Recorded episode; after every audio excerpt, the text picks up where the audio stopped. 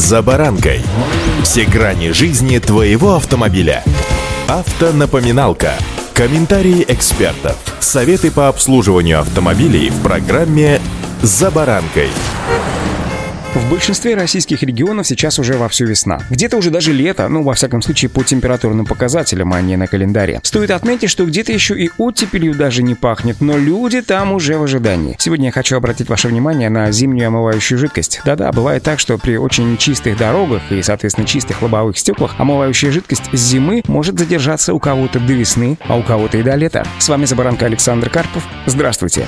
Автомобильные факты. Немного химии в нашей программе в самом начале. Подавляющее большинство зимних жидкостей изготавливается на основе изопропилового спирта с добавлением так называемых ПАВов, то есть поверхностно-активных веществ. Технический спирт чувствителен к высоким температурам и при 20 градусах тепла приближается к точке активного испарения. Если учесть, что под прямыми солнечными лучами автомобиль нагревается порой до 60 градусов, то есть риск активного испарения паров спирта с попаданием их в салон автомобиля. Концентрация паров изопропилового спирта, превышающая 10 мг на 1 кубический метр, может стать причиной отравления. Имейте это в виду. При этом возникает головная боль, раздражаются слизистые оболочки глаз, страдает дыхательная система и даже нервная. Если используется некачественная жидкость, купленная, например, на придорожных развалах, то отравление может быть вполне себе серьезным. Дело в том, что нередко в ней есть еще и примеси метилового спирта, в общем-то ядовитого для человеческого организма. Метиловый спирт тоже очень хорошо испаряется и может привести к нарушениям координации, временной или вообще полной слепоте, понижению давления, болям в животе, тошноте, рвоте, нарушению работы сердца и не только этих органов и систем, напоминают автоэксперты АИФа.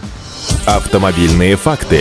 Важно помнить, что изопропиловый спирт – это еще и растворитель. С повышением температуры его активность увеличивается, из-за чего могут страдать резиновые детали автомобиля, в том числе и сами щетки. Усиливаются химические реакции и с материалом бачка омывателя, а также с иными элементами системы, в том числе и с насосом. Конечно, мгновенной поломки не произойдет, но при частом использовании зимней омывайки летом ресурс системы, конечно, снизится. Хотя предположить это трудно, так как зимняя жидкость очень дорогая, водители не покупают ее для летнего использования. В отличие от зимней незамерзайки, летняя омывайка не содержит спирта. Основу смеси составляет вода. Также здесь присутствуют еще и моющие средства, различные ароматизаторы, красители и другие химикаты. Летние омывайки даже встречаются в виде концентрата, то есть готового раствора, предназначенного для разбавления водой. А также есть и в сухом виде, то есть в таблеточках для растворения. Вода должна быть, конечно, дистиллированной из аптеки или специализированной для аккумуляторных батарей, которая продается в магазинах автозапчастей. Такая дорогая вода нужна, чтобы исключить образование известкового налета на форсунках омывателей внутри каналов системы омывания. По той же причине нельзя использовать воду из-под крана. Многие автолюбители, желая сэкономить, конечно, делают летнюю жидкость для стекол самостоятельно, разбавляя шампунь с водой. Это делать разрешается, и такая смесь также эффективно справляется со своими задачами. Не рекомендуется смешивать воду со всевозможными чистящими средствами для кухни, так как неизвестно, как они повлияют на насос омывателя, пластиковые и резиновые детали. Часто такие средства вспениваются и создают пробки внутри распылителей, что препятствует правильному разбрызгиванию жидкости на лобовое стекло. Впрочем, я не учил еще и заднее стекло. Его частота при движении на дороге тоже очень важна. Удачи!